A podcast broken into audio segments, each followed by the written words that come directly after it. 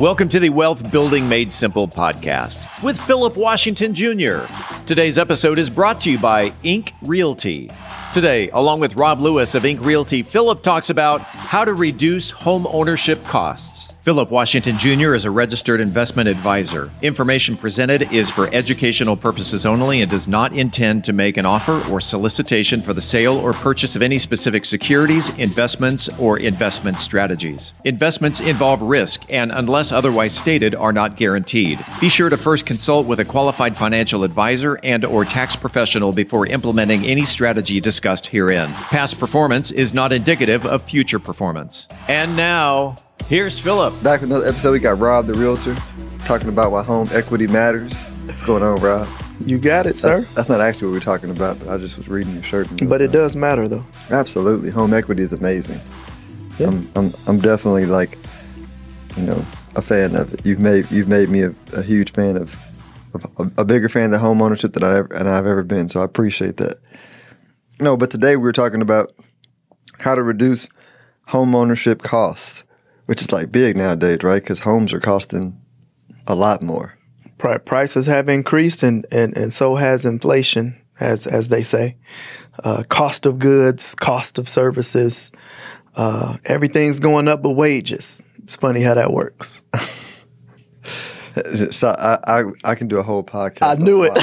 I knew you was gonna say. But let's let's get let's skip that, um, and let's go into how to reduce the cost of home ownership because that's because it. I mean, do you think the overall price of homes are going down? Yeah, I don't. I don't. Well, let me not say that. Not in this market. Um, now you may be in some other markets where, you know, they're they're used to the old way of doing things. You know, industrial economy. Uh, it it just depends on what the economy is built on. If it's built on uh, uh, municipalities or industries that aren't forward thinking, that, that are going to be a thing of the past, then uh, watch out. That's not Dallas. So Dallas has everything. You got finance, exactly, tech. exactly, and folks are moving here in droves. Exactly. That's why Dallas is Dallas is protected, man. I, I don't care what nobody say. Uh, you know, sans political, but from an economy standpoint, man, Dallas is winning. So it's bad if you like aren't winning too. you should be. It's a lot of opportunity. Yeah, you should be. So let's talk about how to. Uh, yeah, let's talk about home ownership. How do we reduce the cost for those that are are not winning at a fast enough pace to to not have to worry about these rising costs?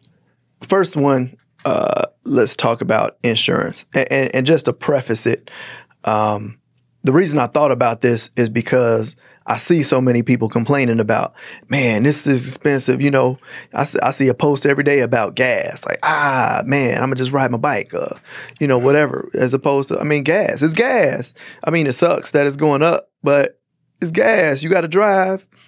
Just buy the gas. Uh, but I understand that everybody does not have that same mentality. And, you know, there are some people that may have certain issues that may need to save a penny or two. Uh, so in, when it comes to home ownership, um, I, am just going to bring up five, okay. five different aspects. And the first is insurance.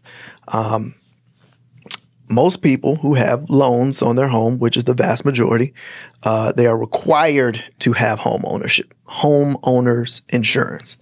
Uh, and you can shop that so if if you have a, a newer home where the the likelihood of things are go wrong, you can increase your deductible uh, to you know I don't know what it is right now. Most people are somewhere roughly around one percent uh, deductible. You can increase it to two percent, three percent, and it will reduce your monthly cost of insurance. Now, God forbid huge hailstorm comes in and you got to get your roof replaced because that just doubled or tripled your cost. Uh, but if if your roof's in good shape, if if you're not, and you can't predict these things, but if you're in a position where you don't think that anything major is going to go wrong with your home, uh, i.e., like the winter storm is coming, you know, things like that, uh, reduce your deductible. That'll drop your insurance costs. Um, Next, home improvements. Uh, and I know the first thing out of most people's uh, minds and thoughts and mouths is going to be, but but that costs money. Eh, Yeah, it could. Uh, but at the same token, it could reduce some of your monthly expenses, i.e., um, the biggest thing when people talk about your electric bill is your AC unit. I was thinking the exact same. I had somebody tell me they spent fourteen hundred dollars this summer, one month on a bill. Oh yeah, yeah. I don't even want to talk about mine because I, I got an older house. Yeah, so- they, they had an older home too. Yeah, and and it is not as uh, as efficient as it could be. I got a I got an eight seer when most people now are getting sixteen seers. I got eight. I got half of that. Uh, I don't even know what that means. is is basically like the efficiency rating of your Okay, unit. Okay. So the higher the seer, uh, the more efficient the unit is. Um, so you know, I got a two story house. Uh, both my units are like eight seer. Mm. So I think one unit is like 23 years old, the other one's like 25 years old. Mm. Uh, so yeah. Uh, but if you get new units, the un- the new unit may cost you, depending on if you do a full replacement or if you just do a condenser. I mean, you can get a a, a decent condenser, which is the majority of where the power output is, um, for about four grand, depending on the size of your house.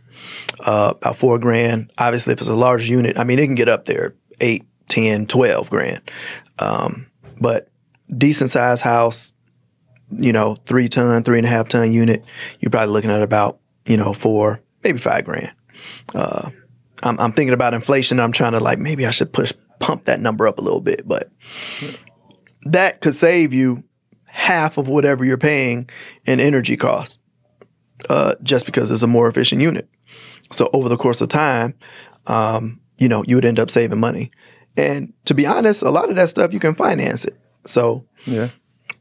you may add a little bit on this side of your budget, but it subtracts this much on the other side of your budget. So like- you just got to weigh the numbers. I'm saying layering that in with Tesla solar panels. I know that's a whole nother conversation. yeah, yeah, that's a whole nother beast I've- in itself. I've done the math on it, and the math is definitely compelling. it is, it is, but got to be careful on the solar panels. No, I said got to listen, listen what I said. Tesla solar panels. Still solar panels. Yeah, but it's it's like saying it's like saying get a smartphone. And Apple, yes, and a smart. right, they both smart, but on on different spectrums. yeah, some of them just not that smart. They didn't pass second grade. Some some smartphones. second grade. Um, next, taxes. Um, you have to, you have to, you have to get your homestead exemption. Like now, you don't even have to wait till the beginning of the year. So as soon as you purchase your house, you can apply for your homestead exemption right then and there. Um, that just started this year, but please check and see if you got your homestead exemption. I mean that cha- that saves roughly about fifteen to twenty percent off your uh, tax bill a year. Second part of that, you could protest your taxes. Um, you are not going to be very successful in this market, but you can still do it. I mean, you could always make a compelling case, um, but what I've been hearing from people who have protested their taxes is that it, it has not been working very well because everybody knows that housing prices have, have shot up through the roof. But you can still do it. You never know. Um, next up, and I'm trying to run through these two uh, repairs. Um, there are other things that are, uh, I, I guess, could help with the efficiency of your home um, and help to reduce that monthly cost, um, i.e., like windows, doors, any any place where you could be losing energy. Um, that could help. So think about windows. Uh, you know, the difference between single pane and double pane, even if it is an older window, is is, is huge. Uh, doors, making sure that you just got like a like the uh, weather stripping. Some people, you know, weather stripping's worn out, you lose a lot of energy that way. So just check on those small items, and those things are, uh, you know, that costs you, you know, 15, 20 bucks to buy some weather stripping to put on your door. So uh, check that out, and and then your mortgage uh, depending on where you're at and how much equity you have uh, in your home, uh, you could refinance. And I know most people are going to say, but interest rates are up.